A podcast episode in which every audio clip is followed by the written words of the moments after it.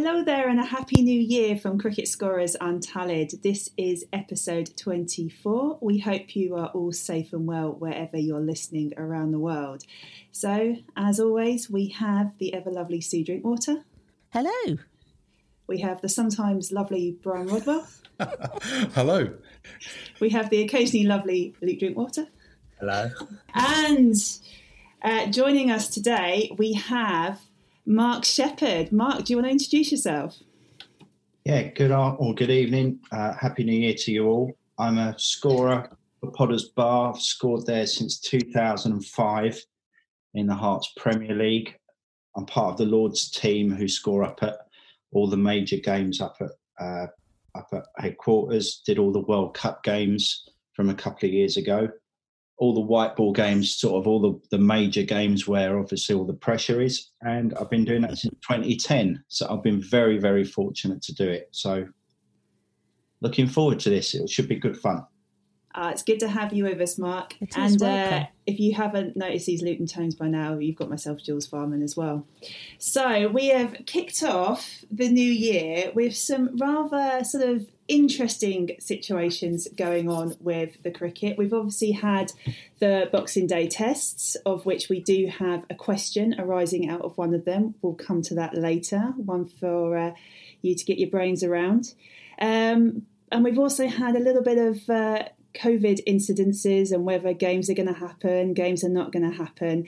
And that seems to be the mark of things from speaking to scorers in the Southern Hemisphere about whether games will happen because of protocol. So it kind of continues, really, and it's all quite tricky. We had a, a, all our, ourselves in, in last summer, so it's rather sad to think that uh, you know it's still going on. We'd hoped that maybe those in the southern hemisphere would be freer than of of that than we were, but sadly not. So all we can do is just hope everybody stays safe and well, and uh, we'll see how we go. But we have had this week, uh, back in the UK, the announcements, and I think it's a little bit optimistic, but I'm loving the optimism um, of the summer fixtures for the club cricket season. So, Mark, I think you were saying about what's going on with Potter's Bar beforehand. Yeah, in the in the Saracens Herts League, we've had I think we've got something like 27 divisions from the Premier League down to Division C, East to West and Central, and they all came out of the weekend. So, as a facilities manager for the league, I've got about three days of input in fixtures, which is a delight. But it's just great that they're out and they allegedly start on May the 8th. So are they are they planning a full season like that, like you would have played in 2019? Yeah, it's uh, five 50 over games. And certainly in the top two divisions, it's normally five 50 over games, nine red ball games, and then the final four are all 50 overs because obviously the better weather should be in the middle of the season. We have playoffs at the end of the year to designate who's champion and who goes, who gets the final promotion place. Uh, a bit further down, it's just straight sort of 50 overs going down to 45 lower down and 40 down in the down in the, the bottom three divisions. They're very confident they can get it all in, whether we can or not. It's a different kettle of fish. It's like every other league are planning for a full season and just hoping that they're fortunate enough to do so. Mm, I don't know if you're fixture secretary for 27 leagues. I only fell off my stool. You just said that. You've got you've got so many. I think there's either 103 clubs out of that to look after. So it's it's a big old beast. Wow. Oh, Wow. no jokes. That's no impressive. jokes. Yeah. Mark, I didn't quite, well, I've never been able to understand how you can play limited over cricket um, uh, and, and sort of red ball cricket in the same in the same league. How does that work then? Why do you say that? Well, it's di- it's a different format. What happens if you have a draw in one? It's normally if you're it, it works on points, and, and if you win a match, you get so many points plus your bonus points. How can that happen? Or because you can have a draw in red ball cricket. You can, but everything's uh, sort of added towards the final total. So you, it's not over two different formats; it's over the whole season. So if you win maybe five uh, out of the nine red ball games, and you win six of the white ball games, nine times out of ten, you'll be right up there, either champions or second. So it all rolls over. So it's our league is determined by what the players wanted. Mm. They wanted a split between playing a lot of them play minor counties cricket and they want to play which also has a mixture of white ball and red ball cricket, be it three days or one day, and they wanted to try and get as much variety into their summer as they possibly can. Because you can still have some really bad games, be it white ball or red ball, just as much as you can have stunning games that go to the last ball with two to win and everyone's running around like a lunatic. Hmm. Presumably, those fixtures are evenly weighted, so you play one red ball and one white ball against an opposition. Correct, Brian. You play one game at home, one away, and if it's if it's rained off, it's it's tough. You, you have to get on with it, and the, the best team will win over both formats. Mm. I have to say, Mark, I slightly push back on you on that. So, don't get, some of the best games I've seen actually in league cricket have been red ball matches, but it's been where it's um, a side has sort of uh, eked out a win out of nowhere, sort of, or it's been very, very close to the wire. But the number of games where you've got to like the, the seven or eight batter on the card and they know that the tail is pretty long and they just block and block and mm-hmm. block and it becomes a bit of a snooze fest into the final two overs. Though if there's something that can be done to stop that, that'd be great. And one thing we had because I used to score in um, Thames Valley League, and I think they've eradicated it now. But because we used to use it to our advantage at my old club, was having the same two bowlers bowl for about 25 overs and you're just thinking, oh, they must be broken anyway, and I'm bored of watching them bowl. And it's just limiting the bowling as well with that can be difficult. And also knowing about uh, the thing I never understood when I first started scoring this, and I think I mentioned this in one of the early podcasts, is that is the changing of overs. So you'll have one, the first side will bat 52, the second side will bat 48, and you think, oh, they've not made the score, so therefore the, the side batting first have won. And then there's all chops and changes with overs, there's draws. Oh, it's just a faff. Well, it is a fact, but we've we've tried to eradicate it. So you can't, a team can't turn up and insert a team and then block because the bonus points are such that you have to go and try and win the game because the players demand that you, you at least try and they don't want to have boring draws. No one wants a boring draw. Mm. So if you turn up and you stick eight men on the boundary from ball one, and maybe side A gets 300 and you're 120 for seven, you'll end up with literally no points for the game. It's there to stop teams from doing that. So everyone will have a, a reasonable game. But in a white ball game as well, side A can get 350 and side B might be 120 for six and the game just drifts and it's you might as well pack up and go home or close the curtains and go and have a beer because that can be equally as dull.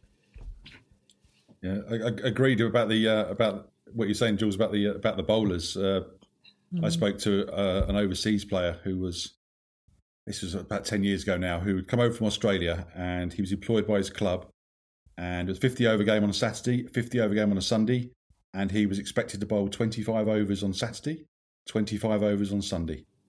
And that's what he was contracted to do. Got to get your money's worth, Brian. Absolutely. Absolutely. Was he coaching during the week bowling? I don't think he had time. I think he's a he's a he's a journalist now, but. Uh... I thought he might not have a right arm or a massive yeah. strain injury anyway. Exactly, exactly. So, another thing we've heard you do, Mark, and to drop you in it a little bit is overseas registrations. Now, I know from some of our listeners, a lot of scorers get, I want to say, lumbered slash the joy of going through various uh, immigration rules, paperwork, and then the league set of rules for overseas registrations. Um, so this might resonate with a few people, but can you explain a little bit about what you do there? As long as it's above board. Well, exactly. Everything's above board. Uh, for the league, I look after all the Premier League and the Championship overseas players and basic registration. So it's just a case of for my club, should we we have an overseas player, he's got to obviously meet with all of the the government uh, regulations that if he's played first class cricket, he's got to have a tier five license, which means he has to have played five uh, sort of List A fixtures before he can be before he can get uh, entry under a tier five. It's a complete minefield. You have agents who are there to, shall we say, flog their wares as well and, and earn a few quid out of it. And it's just scorers seem to be lumbered because they're they're so uh, sort of desperate to get things right. They will go to the nth degree to make sure that everything's in place, flights are done, every all the all the government paperwork is is ticked and, and done expertly well. And it's just a and if it goes wrong, there's only one person that can be blamed, and that's the poor person who has to deal with it. And it's it's there, there's obviously the checks with the leagues that go through getting players in. So there's a, the double double check in there, which means the clubs aren't going to be ripped off. And it's just a minefield. And most clubs now are tending to steer well away from from uh, overseas players, going for homegrown players, having putting more money into Colts coaching and what have you, just to make sure that a they can't be caught out and a chairman doesn't have a like a 10 grand fine for for bringing someone over who's not supposed to be here but just having a, a like a continuation of local club cricketers mm. to supplement their club and that's that should be the way to go rather than just rely on some hired hand who who comes over dominates for a year and the club are no further forward sort of eight or 12 18 months later Sounds like an advertisement not to have an overseas player. Yeah, it does. Bad shout. There's a lot of leagues talking about it as, as we speak. So it's uh, it's just the, the regulations are so tight. They've taken away one of the categories, which is a 3E certificate now, which means the, the player has to have been here three years for 210 days per year, which no longer means that you could come here for 18 months, have a UK passport, and and be part of be part of a team. You've got to show some commitment to playing cricket in the UK, and more so contributing and living here. Oh. Funny, funny you should mention that. Um, I was aware of one club um, who had an overseas player from India, I think, come over for a season. Um, and went AWOL in the middle of the season. So no one knew where he went. He just didn't turn up for some of the games. No one could get hold of him. Turned off, he disappeared off to Germany to sell some scarves and came back about towards the end of the cricket season. And his excuse was thinking that the cricket season was over. Um, and meanwhile, they were trying to work out how to hand themselves into immigration, having lost the overseas player. What's difficult as well, nine times out of ten, you have to leave a forwarding address on the application. So, and that's where the pro, and if immigration come knocking at your door, they've got to be there, which is pretty frightening. Well, I, I feel that um, this is a whole different level to, to what I've been used to at club cricket. Um, my league club didn't have overseas players, neither did anybody else in this in my league. So this is a, this is a whole new set of, of rules and regulations that I'm just not really aware of. It sounds a nightmare. Absolute nightmare. It's a very dangerous thing, so you can get yourself in a terrible mess yeah. unless you read it properly. Yeah, sounds awful. Have you done the paperwork for anyone that's been particularly famous or gone on to be really famous? Yeah, we, we've had a couple of overseas guys who have, who have played for their country. Uh, we had Patrick Brown, who went on to play for the West Indies. We had Kash Ratner, who played for Sri Lanka. We've had ex-professionals. It's lots of clubs have had, you know, overseas have gone on to be top sort of uh, state players uh, provincial players, island players, national players. It's it's what I think it's well worth having a really good one. But there are an awful lot of characters who are just coming over for six months holiday. The, the best ones we've had have been sort of state or sorry uh, club cricketers from Australia who are young, hungry, and have gone on to go and play in the Big Bash and play for their state and what have you, and, and they're they're good club boys as well. I mean, Chris Green played for Bishop Stortford, and he's he's created a niche in T20 cricket, going all around the world, captaining sides in the Caribbean, in Pakistan. in Australia, and he's he's like the golden boy of Australian T20 cricket in in sort of franchise sport. And he's a, a, a wonderful bloke. Bishop Stortford were excellent to him, and vice versa. And that's where teams benefit from it. Yeah, agreed. We had Josh Da Silva at my current club come over, who's another the wicket keeper for West Indies, and he was cracking for the year that he was here. I think he was about 17 at the time, and he was just eager to contribute at the club. And I think sometimes that's where there's a value of having an overseas player because actually you can get some really young talent. And because they're kind of near to the ages of some of your youngsters within your cricket side, it's someone sort of like a peer leader that people can look up to and actually think, oh, I want to be that person. And they set a good example. So I think that's where having a sort of putting in the hard yards and getting an overseas player is really, really beneficial. Hmm. Very much so. So, Sue, I understand that you've been doing, and I'm making this sound like this is a revelation or shocking news, um, some statting work on some research in regards to some appointments being made in New Zealand. So, what's been going on there? Well, um, I've just been sort of nosing about uh, on social media to see what's going on. But uh, over in uh, New Zealand and Australia, they uh, they keep a tally of uh, how many uh, major matches the scorers have been appointed to uh, because they are appointed centrally rather than just uh, the home venue finding the scorers for these games. Uh, and and it's really interesting to see that when you get a list of players and how many games they've played uh, in Australia and New Zealand, you can quite often get a list of the scorers and how many games they've scored. Um, and there were a couple of interesting ones recently. Over in Australia, uh, recently there was um, a, a girl called Sarah Berman who made her first class debut. Um, she was scoring in a match between Australia A and India A. It was a three day game.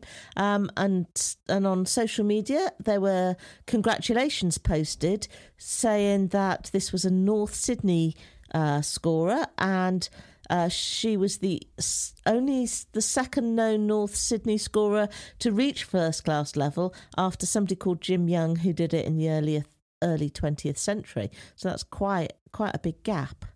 Um, so that's one.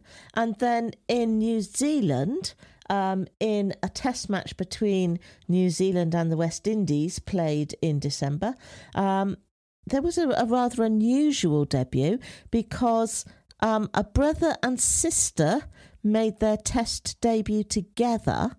Uh, the brother was umpiring. He was called Wayne Knight, and uh, his sister, uh, who I think he's called Erica, let me just check that, was making her scoring debut in the same game.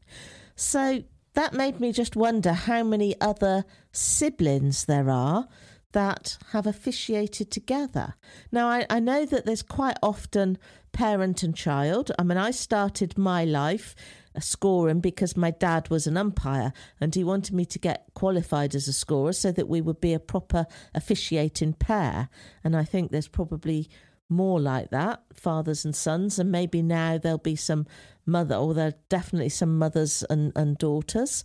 Um, but uh, I didn't know. I don't know of any other siblings. Do you? So maybe our listeners, if there are any any people out there umpiring or scoring um, as part of, of a siblings um, pair, then then do let us know because um, I'm quite interested to find out where the, where you might be. Ah, so it's a nice little segue onto our interview this week. So Sue gets the delight of speaking to Pete Mayle who is a developer of NV Play and PCS Pro and has a background in New Zealand cricket, keeping it all Southern Hemisphere for this time of the year. I don't like cricket. Oh no. I love it. Welcome to Cricket Scorers Untallied to Pete Mail. Hello, Pete. Hello, Sue. So, Pete is the Cricket Services Manager uh, for NV Play in New Zealand. Uh, Pete, could you just explain uh, what your personal connection with cricket is, please? Sure thing. Okay, it goes back quite a while. Uh, so I began scoring uh, in my teens. Um, probably yeah, pretty much because I worked out I wasn't going to be very good at playing for various reasons. Um, but I was fortunate enough uh, at high school. One of my teachers was a first class player here in Canterbury, um, so he was able to get me involved uh, with his club. Um, and uh, yeah, went from there in terms of yeah, starting to score it at, as a teenager at his club. Moved on to another club because they did actually have a um, a, a, permanent scorer, um, and then yeah, just sort of climbed the ranks, I guess, over the following years of um, doing you know up to provincial, you know, first class cricket, uh, and then up to international stuff. Um, and then, yeah, went away and did a few other things, um, but had also had some experience in video analysis and then um, was lucky enough to get uh, a job offer from New Zealand Cricket um, a few years ago and spent 13 years there as cricket technology manager, which involved managing all the scorers in New Zealand um, and implementing mm-hmm. live scoring and things like that as well. So, um, yeah, and then, yeah, a couple of years ago, switched over to, to NV Play. So it's been a long standing. Uh, passion, I guess, of mine, um, and very fortunate that I've been in a position to, um, you know, to have a hobby turn into a job basically mm. over over the last 15, 20 years or so. So yeah, very fortunate, but yeah, love it. It's great fun. Sounds wonderful. We might revisit the New Zealand cricket part. okay, sure. Um, sure. Could you please just explain for our listeners who NV Play are and how they are connected to cricket? Sure. Okay. So NV Play uh, is a company that's born out of another company. Um, so uh, there was a sister company it is now uh, called NV Interactive, and they uh, New Zealand cricket website uh, and took that over about 12 years or so ago. Um, but they also did, um, in addition to that, the software development of the uh, of what was then the feedback cricket software um, which was what was used for live scoring and video analysis in New Zealand, and also had been used in the UK and county cricket for video analysis.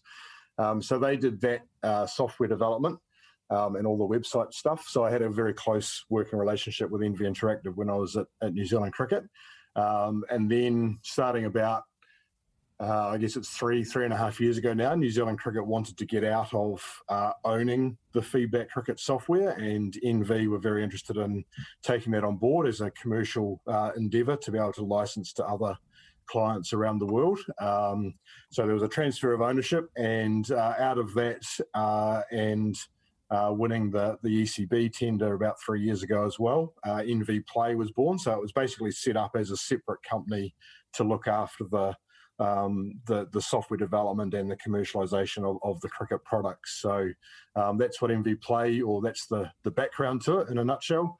Um, and obviously now a growing company with um, growing links to cricket organisations around the world, which is what makes it yeah so much fun. How did uh, a New Zealand company come to uh, develop the software, which is now the leading cricket scoring software in the UK?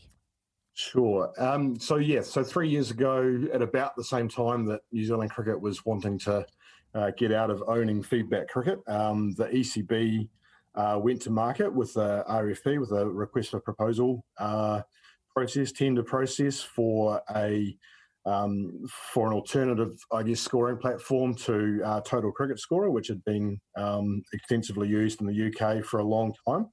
Um, and that was obviously an international uh, competitive, um, you know, process that the ECB went through, uh, and NV Play um, in partnership with New Zealand Cricket or with New Zealand Cricket's permission, I guess, um, pitched for that for that tender, uh, and it was based not on the um, existing feedback cricket uh, software, but it was based on, um, I guess, the concept or the vision uh, of extending what was possible now with, with modern technology. Um, and that's where what is now known as Play Cricket Scorer Pro was born. So it was very much a visionary product um, and a visionary decision by the ECB, I guess, to go with to go with us.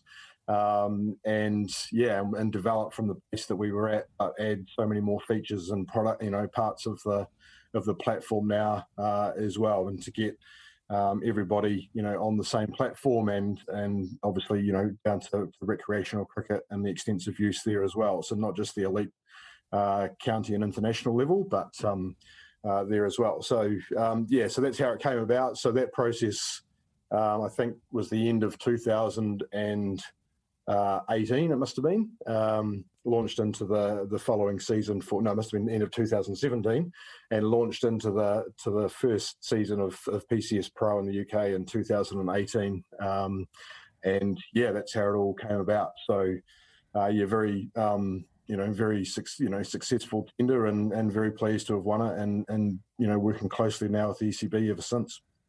Excellent.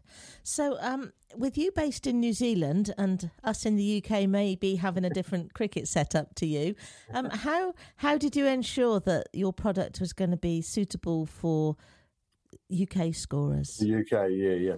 Um, so yeah, so after winning the tender in late 2017, there was a, a process set up uh, with the ECB uh, that included um, a group of scorers. I can't remember the official name of that group, or if there was one, too, you might remember. But um, we we just referred to it as the scorers group at the ECB end. Um, and they were heavily involved with the, with the software development process from that point of sort of late 2017 um, over those you know very busy lead up months to going live at the start of the 2018 season. So um, they you know had direct input into what the priorities were uh, in terms of new features and uh, and things, um, and we're able to test uh, on our testing platform and give us feedback uh, to make sure that we were getting things right. Um, and yeah, then we were able to release it and go live, uh, as it were, and, and, the process has continued with that group uh, since then as well. Mm-hmm. Well, I was lucky enough to be part of that group. So, uh, uh, it, it, for the UK listeners, um, most of that group came from ECB ACO, which is the Association of Cricket Officials, yes. um, with um, a, a, smattering of people from uh, the UK domestic professional scene as well, to make sure it was yep. suitable for both markets.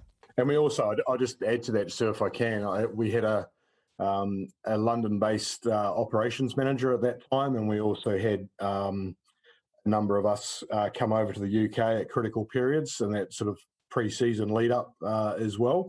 So we had lots of uh, on the ground support. Um, when yeah, for those first couple of seasons, uh, obviously 2020 start of the season was a little bit different because mm. of uh, the pandemic, so we weren't able to do that uh, this season. Um, but yeah, those first two years, we definitely had a, a, a pretty intensive, um, you know, high presence of people uh, over there to provide um, to provide assistance to scorers and and and look after that process and really um, you know, understand and deliver that sort of operational piece that you're talking about. How is it different from the UK to New Zealand, sort of thing? And yeah, we had a good understanding of how things worked in New Zealand, obviously, and and but it was great for us to be on the ground in the UK to, you know, to appreciate those differences and, and help that set up as well with with all the users involved. So I met uh, I met a few of you when you came over, but Pete, did you? I don't think I met you at the time. Did you come over? No, uh, yes, I did come over a couple ah. of times. So um, yeah, I was very lucky. So the first time I came over was in 2018, which is when I was actually still at New Zealand Cricket. Um, but yeah, and then last year as well uh, for about a five week period, I think both times. Um, and what did you think of uh, the UK setup and the UK grounds in comparison uh, to New Zealand cricket? Well, it makes a big difference, I guess. Uh, certainly around the, the, the first class stuff, where you're you're actually playing your first class cricket in, you know, in stadiums. Um, obviously, you have the population and the support of your of your county teams to do that. Um, whereas in New Zealand, you know, the the first class four day competition, for example, was basically played. Uh, in front of nobody um, and at much smaller grounds, so mm-hmm. things um, you know are a little bit um, less professional, I guess, or less sophisticated. Um, mainly that affects the video analysis side, where you know there's not the sort of suitable stands for camera setup and that sort of thing. Um, so yeah, but I mean, be, being able to come to some of the the county venues and you know and basically see that that cricket being played in international stadiums was pretty cool and allowed mm. you know things to be a lot easier operationally to um, you know to deliver what we were doing as a cricket fan to be able to go to those venues for you know for free and to get the mm-hmm. guided tours and see the score boxes and things as a scorer for, as I say from my teenage years it was um yeah it's pretty cool you know going back to Lords and yeah. and things like that and to Edgbaston and, and places so it was yeah it was fantastic Excellent. Um, I, I, have visited New Zealand a couple of times, um, and I have walked across Basin Reserve, but not got okay. to didn't get to see it when there was a game on. But I I did right. at least yeah. get to go to yeah. the ground. yeah, yeah. Well, Basin Reserve doesn't really count. Sorry, Sue, because that oh, is sorry. actually a public. It's a public park, so um, anybody can uh, walk across it at any time, which is a bit weird uh, in itself. But anyway, um, but no, it's not bad. It's not bad. yeah. Yeah. So we know that um, the software is being used in the UK and it's called Play Cricket hmm. Scorer mm. Professional um, and it's being used in New Zealand. Uh, is it being mm. used anywhere else and does it have any other names? Sure. Okay. So, yeah, so in New Zealand it's called uh, now uh, Pro Cricket Scorer. So um, I can't remember precisely the reasons why now from three years ago, but yeah, there was the intention was to kind of keep that sort of PCS uh, initials going. Um, yeah, so and yeah, it's used in New Zealand for basically every game under New Zealand cricket's jurisdiction. So international matches, uh, all of its first class um, domestic cricket, uh, all of its national tournaments that it plays, uh, some of its district uh, competitions as well, which is the equivalent of your uh, national counties. Oh, yeah. um, or similar to that. Uh, so yeah, so um, extensively used in New Zealand, not quite at the recreational level yet, but um, we're hoping that that will happen in the future. So a cricket scorer in New Zealand, um, and then yes, over the last uh, year or so, we've um, I guess we've got a, our own branded or named uh, version of the software, which is uh, just NV Play Cricket, um, and that uh, is used. I guess um, most significantly at the moment by Cricket Ireland uh, and the nine uh, associate countries that are part of the ICC's high performance group. Um, that's both mainly around uh, video analysis, but is some live scoring and live streaming uh, as well. So, Ireland and those nine other countries that include Scotland, Netherlands, Nepal, Namibia, uh, Papua New Guinea, uh, Hong Kong, USA, this is going to test me. Oman and UAE, I think that's nine. Um, so yeah, so that sort of second tier of, of countries are using it for uh, for video analysis and, and streaming and, and live scoring as well. So um, looking to expand those relationships. Um, and in addition to that, we also have uh, some people uh, around the world on our trial version. Um, so we've had um, a scorer in Bermuda who kind of runs it as his own company and does the club cricket over there. Uh, so he used it uh, last season with his sort of team of scorers. Uh, and also um, an analyst in Barbados who also runs a team of people, including his mother, who's the scorer. Um, and they used it for Barbados club cricket um, during this season as well. And we also have a few uh, trial users in Australia uh, at the moment um, and some one-offs in some other random places like Sweden and um, yeah, quite a few in India who have picked up on PCS Pro but are now on the on the trial version. Um, so we're slowly expanding. Um, obviously, looking for more sort of agreements with with um, more licensing to, to national bodies, but yeah, we are doing a bit of um, scorers picking it up and, and using it and hopefully, yeah, developing in different parts of the world that way. Cricket is played in so many countries that I I mm. wasn't aware of, but but since doing the podcast and we've had listeners um, uh, contact right. us from all over the place. So yes. yeah, I'm yeah. amazed at some of the places yes, actually that you've mentioned and and that I've discovered cricket being played. It's it's great actually to communicate yes, with them. Absolutely. Um, so how does the development cycle of, of the product work? Um, just sort of briefly, because it is you, you are continually updating it. Yep. we are. Yep. So we use a software development uh, process called, or loosely known as Agile, um, where we yeah basically have uh, sort of three to four week what we call sprints um, that allow us to really focus uh, on a particular topic, if you like, or area of development um, and do all the items that sit within that sprint. Um, and then at the end of that sprint, we can release those updates to uh, our testing platform, where users like the the uh, the scorers group that we've talked about uh, can go in there and play around and think of different cricket scenarios and test the the new features that we've come up with or anything that we've fixed up to to make um, the scoring process a bit more efficient. So anything like that, and then they can so they can play around with it and then give us feedback. We can make any adjustments that we need to. Um, and then released to what we call production, so the version that's actually used live uh, by people for real games, uh, as it were. So, um, and then we repeat that. So once that release is done to production, we then start a new sprint, um, and yeah, have those sort of set of priorities.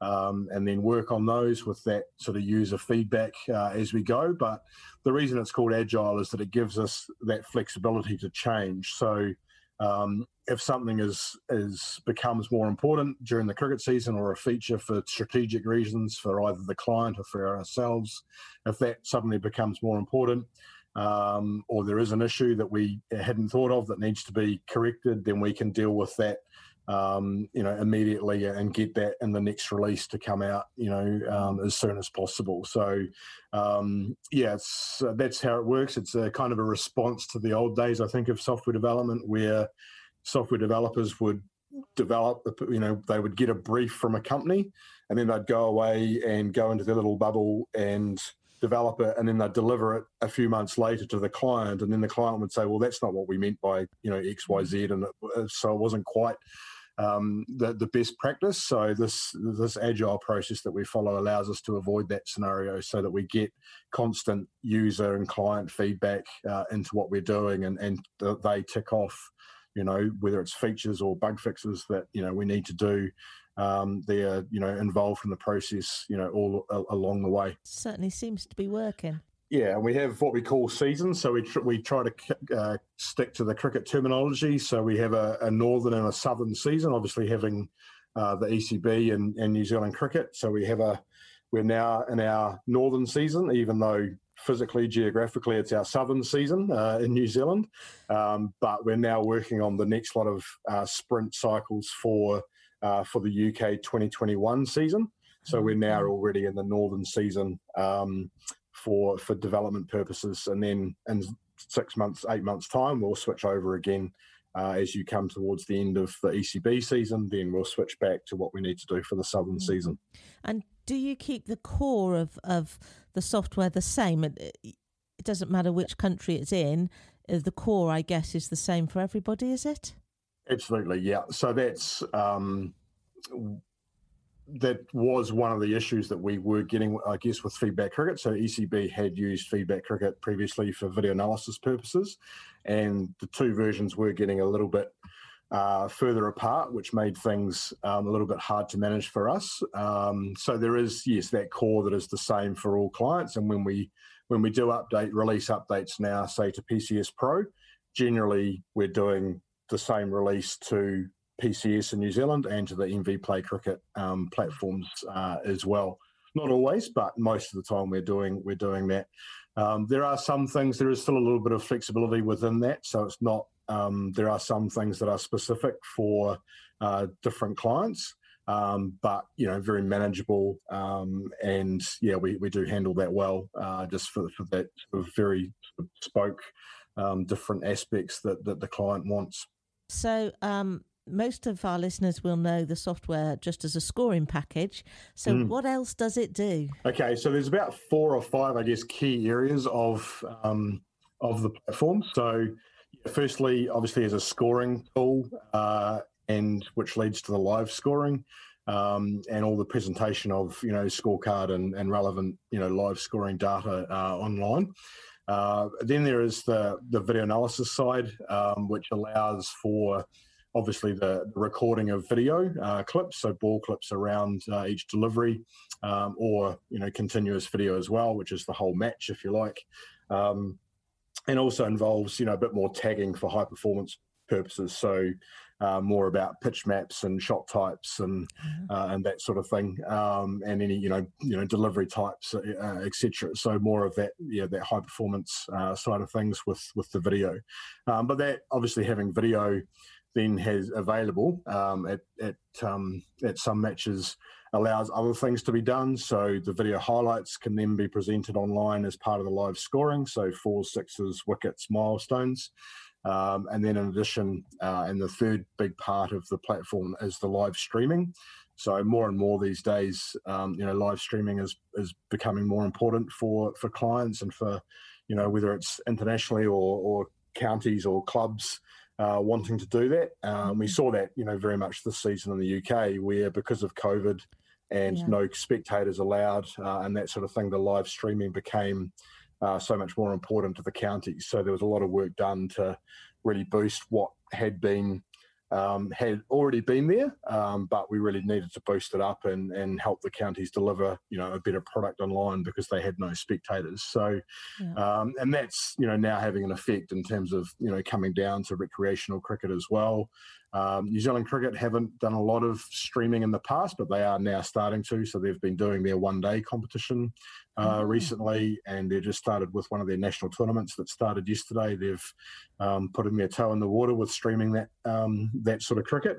Um, so that's a big part of yeah the the platform now, and um, yeah, a key to I think to its success in the future is that you know delivery of that really high quality, um, but low sort of low investment um, and making use of what's already there, kind of Mhm. uh, streaming. Then I guess the, the fourth part uh, is the replay screen and scoreboard output. So yeah, that's a key thing. So by that I mean uh, replay screens are a full sort of electronic uh, scoreboard that takes video uh, images as well and and can be used, for example, at internationals with a television uh, input as well. So outputting um, scoreboard data to that as well. Um, and then also, and this is probably more common in the UK, where uh, it's just a data output via XML that is then mapped to existing uh, scoreboards in a, in a slightly different um, in a slightly different way. So we have both built into the into the platform, um, and yeah, so a scorer who is scoring a game anyway using the platform can actually be connect, connected to um, either a replay screen or a scoreboard, and that data just looks after itself. And you know, different things like a dismissal key or a maiden over can be presented at at um, you know automatic automatically without the scorer having to do um, you know much uh, other work. So um, so very um, very sophisticated in the way that it makes maximum use of the data that's entered by the scorer uh, in different ways for different outputs, different reasons. So um, we think it's very efficient, and uh, hopefully the scorers do as well. Yeah, there's certainly a lot of features in there. Um, as a as a scorer, I'm sure I haven't uh, discovered most of them yet. yeah, I, I mean, other things, you know, just talking about that of, of data that's used and without the scorer doing too much else. I mean, one other feature is the the auto uh, auto Twitter uh, feature as well. That you know, so a scorer can set that up to the club account or whatever, or their own account, um, and set the frequency around if it's just fours, sixes, wickets, you know, end of over, breaks, whatever. Um, or they can do it manually. Um, but with the automated stuff, yeah, it just means that they're just scoring as normally, and then whenever they score a four uh, or a wicket, um, it, the tweet just looks after itself, so they don't have to do anything extra. It's just all set up pre-match, and away they go. And then the people that are following that team or that club, um, that person can uh, get those updates without any extra work by the scorer. Mm, it's very popular that in- the UK. I know that certainly from Yeah, club sure. accounts. Well, I think when we first introduced that in the UK, we NV Play was banned by Twitter because we got we they thought we thought they thought we were spamming them because there were so many tweets going out. So Mm. there was a yeah a little little uh, crinkle to iron out there, but we got through that. yeah. So, if any of our listeners, um, especially those outside the UK uh, and in some of these uh, faraway places that we've mentioned, if they'd like to score with your software, how can Yep. they get a copy? Sure. If they go to our website, uh, www.nvplay.com, uh, there on the homepage at the top right is a big button called uh, named Download Trial.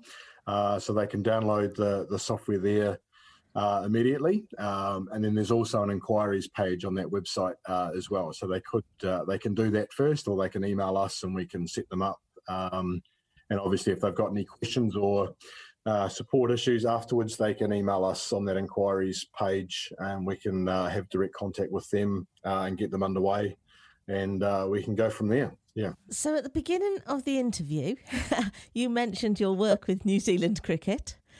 Sure. Um, and and managing the scorers, which always interests me because here in the UK, the scorers at first class level um, are associated with the counties. Uh, so it's always good to find Yes. out what happens in other countries. Could you Other just of the world. yeah explain how it all works in New Zealand, please? Sure. Okay. Um, so I guess yeah, the, the main difference is that New Zealand is obviously small enough where the scoring community is not that big. Um, very passionate and very dedicated and, and very good, but um, probably in terms of um, regular uh, scorers, probably about only about fifty to sixty scorers, I guess, in New Zealand. Mm-hmm. so uh, yeah, so it is it is much easier for it to be centrally managed. And when I started at New Zealand Cricket, uh, it wasn't centrally managed. It was a bit more like the UK system, where what we call major associations, the equivalent of counties, were um, sort of uh, or were looking after the scorers. Um, it led to weird things like, um, you know, the pay rates were different. For example, for domestic cricket, if you were in Auckland, New Zealand's biggest city, you tended to get more money than if you were in Otago and you know in Dunedin because it's mm-hmm.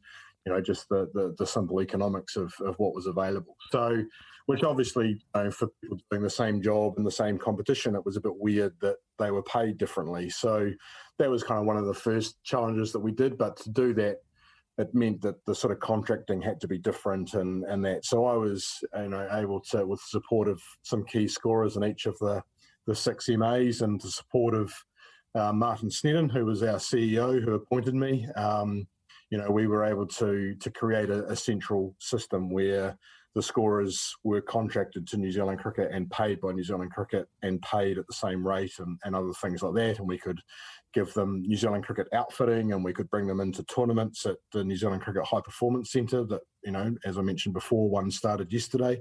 And that um, that system's still going. And that was um, partly to, or mostly to look after them, but also it was at a time when live scoring was taking off. Um, so it enabled us to deliver training for scorers in the feedback cricket system and to get them used to doing live scoring, uh, mm. and also enabled uh, New Zealand Cricket to be able to expand the the range of games that it was covering on its website via live scoring. So I think when I started, and it was previously done by Cricinfo, the only games that were live scored in New Zealand were the were the Black Caps men's internationals and men's first class cricket. So once that sort of uh, operational delivery of that with the with the New Zealand scorers came in house, if you like, to New Zealand cricket.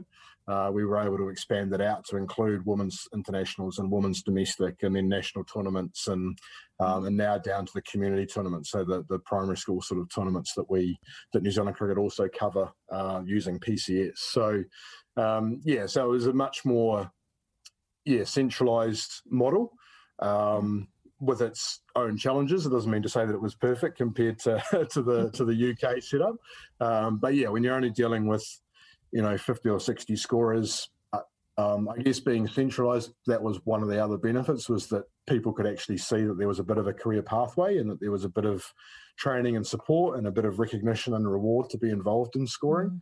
So it did help boost those numbers. Um, and that's yeah, it's still. I mean, yesterday with the tournament that started, there's a couple of new scorer names on the scorecards that I haven't heard of or seen before. So it's good to see that there's still those those new people coming into tournaments to get that experience, and they'll be learning PCS, uh, you know, just like people in the UK. So um, yeah, so no, it was a very rewarding time. Achieved a lot, and um, yeah, but sort of now for me, yeah, switched over to NV Play and sort of doing similar sorts of things around the world with with helping uh, other scorers learn the, the platform and, and, get involved.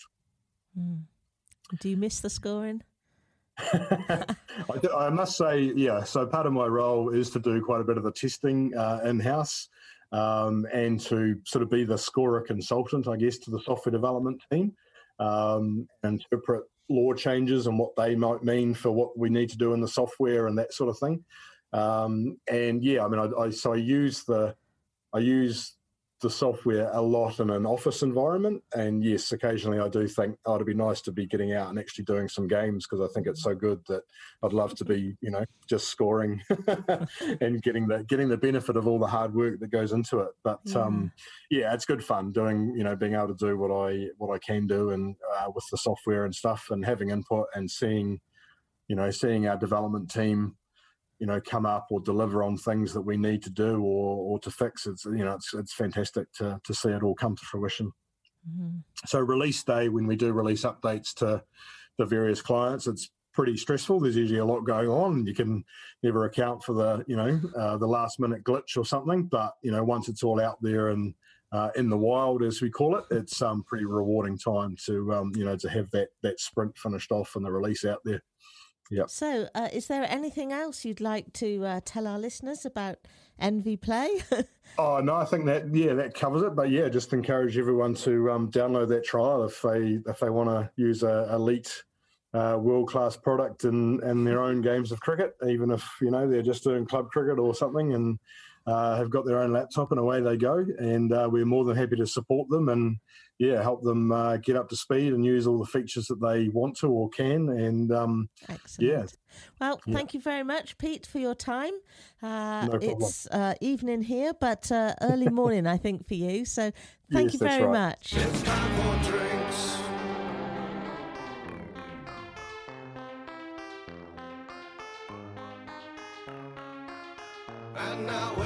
I'm really glad we managed to um, speak to a scorer in New Zealand. We're slowly sort of ticking off our sort of Southern Hemisphere nations.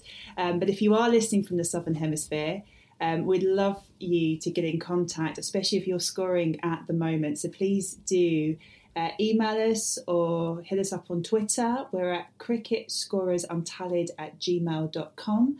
And we're also at cricketscorers1 on the Twitter. And thanks, Sue, for that really interesting interview with Pete. No problem.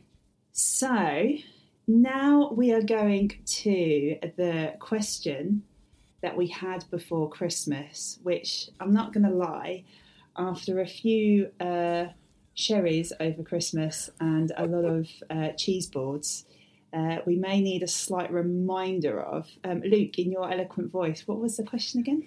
The question was the striker faced a legal ball, hit the ball with the bat, and set off for a run. Realizing the run was not there, he returned to his crease.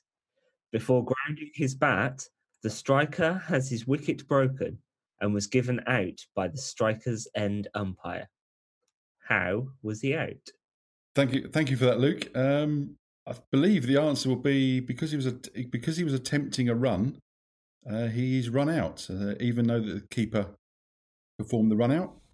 Therefore, he would, he took the bails off anyway. He'll be out, run out. It's uh, always can be a little bit tricky um, mm. as a scorer to determine whether um, whether the, bat- the batsman was attempting a run or not. And of course, if you ask the bowler, they're always going to say no, they weren't because they're going to get credit for the wicket.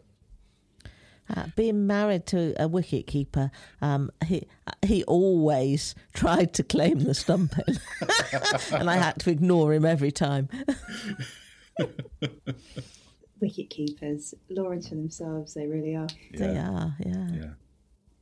I tell you what, did it, I don't know if any of you guys watched it last night. I was just saying to Brian beforehand, but the um, was it Pakistan that he scored so many half runs last night? How they none of them were run out, I'll never know to this day. They kept on running halfway down the pitch and then running back, and it was an absolute show. But uh, yeah. hey, there we are. So we do have a question this week. Now, before I read out the question, I do want to make sure that the uh, the listener who's written in is currently not driving a car because the last time we read out something related to him, he was driving the car and apparently nearly took it off the road. So uh, you know, just to uh, bit of safety here, especially as it's in the dark of winter. It's coming from one of our UK listeners. Paul Stubbs, if you are driving, you may want to pull over while I read this out. Happy New Year, Jules, Sue, and Brian. A question for you to ponder. I'm sure he means you as well, Mark. But just didn't know you were joining. A question for you to ponder. In the first test between South Africa and Sri Lanka, played at Supersport Park in Centurion, good place naming, the Sri Lankan batsman in running a single, appeared to pull a muscle in his leg. He was transported from the pitch on the back of a medical buggy. Now, in the official scorecard for the Sri Lankan innings, um, he is shown as retired hurt. Well, there you go, having scored 79 runs. Sri Lanka are listed as being 396 all out. In the second innings, uh, Dhananjaya de Silva is listed as absent hurt, and the second innings closed as 180 all out. And I attached photos of the scorecard from the match. Thank you very much. That's going to help us for Twitter. Now, I've looked through the laws of cricket, specifically Law 25.4, and I cannot see any reference to retired hurt. So, how should this have been recorded in the scorebook? There you go. That's one for next week. Yep, we'll all have a ponder on that and uh, come back to that one Indeed. next week. And Paul, you can now resume driving. So, Jules, can I ask you a question?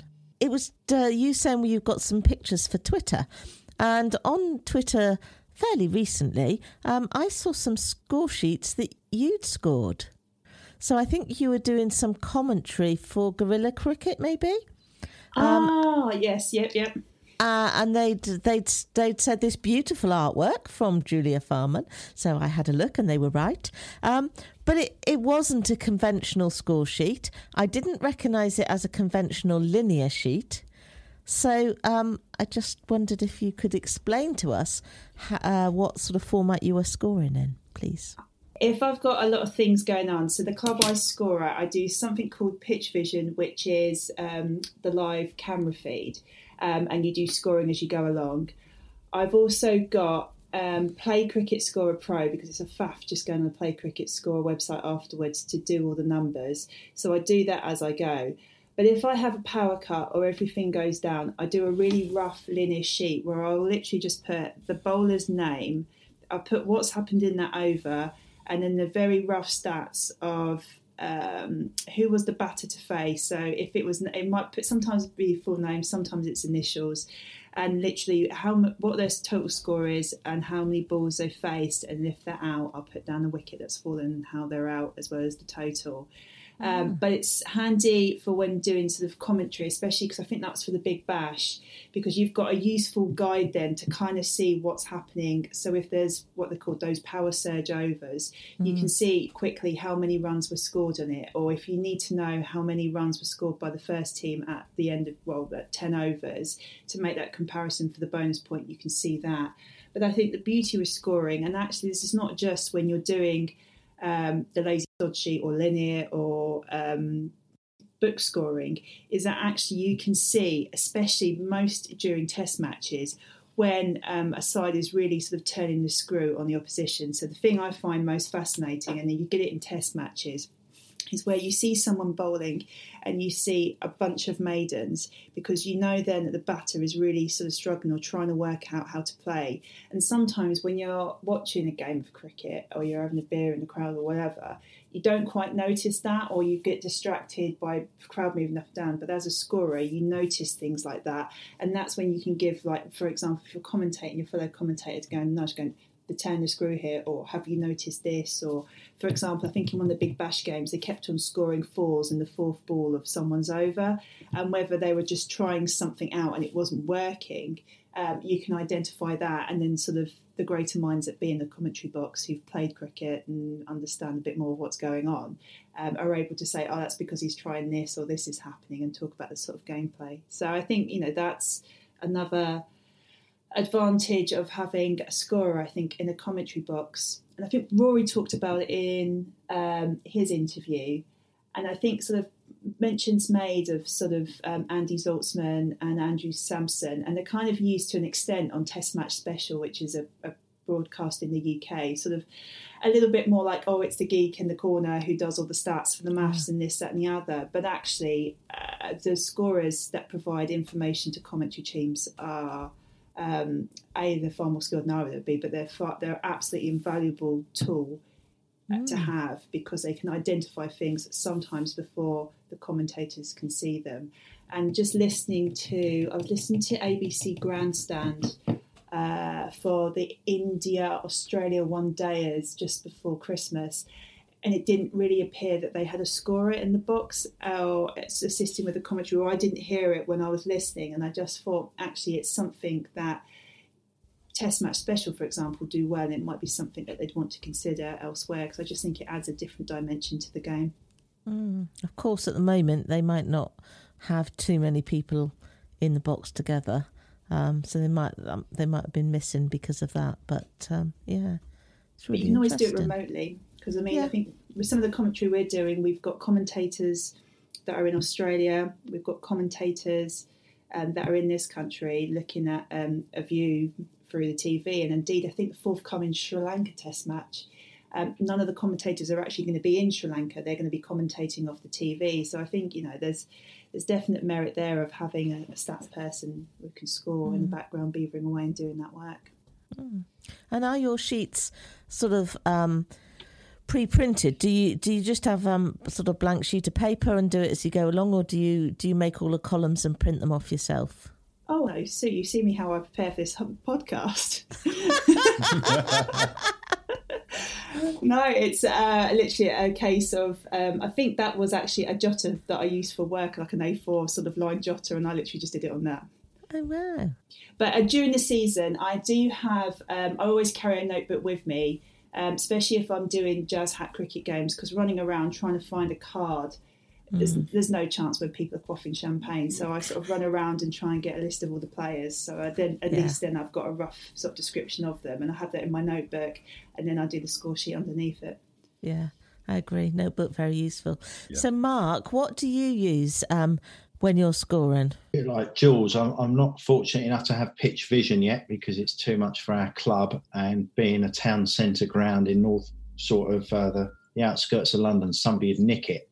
Nick the but uh, I use a, uh, an old school Frindall sheet. Uh, I use I used TTS for years, but obviously since they've they've fallen out of love with the game, or the game's fallen out of love with them, either or. I've gone on to PCS and PCS Pro, and obviously have it wired up to our uh, score box as well. So that's hope well, it's one less job you have to do, and it's you know it's the majority of our scorers in the league tend to use computers, which is which is fantastic. The players all love it, and the game at the end of the day, the game's for players. As much as we like to get involved and and what have you, and make a really good job of it and do the best that we can, the game is for players, and I'm one for doing as much as I possibly can to enable them to have an amazing experience. And you're giving the best service you can for your club or wherever you wherever you profess to score. Absolutely. I think we all agree with that. Well Good. said, Mark. So, just as a, a PPS to uh, this podcast, just check out this present, which is um, a cricket scoreboard um, desk tidy, which I was given by my lovely other half, who's actually also a scorer. I think he actually wanted this for himself. Um, with the score on it, if you're if you can see it, I might put it up. You can play guess the score. Ironically, when it was delivered, because it was going to be the piece of resistance for the Christmas present, the Amazon delivery driver delivered it in its package box so I could actually see what it was with the address on it. So I actually picked it up from the Amazon delivery driver. I mean, I was pretty impressed when I saw it, but it obviously did slightly take away the surprise for Christmas. But it's an absolute genius thing and is currently now in my home office. Well done, COVID, and well done for, for home working, but also well done for this genius invention, whoever came up with And it. are you going to post a picture of that on the Twitter so the viewers can watch it? See it? Yes, I will do. And ending on that positive note, that's all for us for this week. We will be back with you probably in about three weeks' time. We are spacing them out at the moment. But as always, it's lovely to hear from you. And thank you to everybody that does contact us. We do uh, try and respond as quickly as we can to the correspondences. And it's lovely to hear from you. And please do reach out. Uh, we are at cricketscorersuntallied at gmail.com and also on Twitter at cricketscorers1. So it's a goodbye from Mark. Goodbye. Stay safe. It's a goodbye from Sue. Goodbye. It's a goodbye from Brian. Goodbye. It's a goodbye from Luke. Goodbye. And it's a goodbye from me. Bye bye.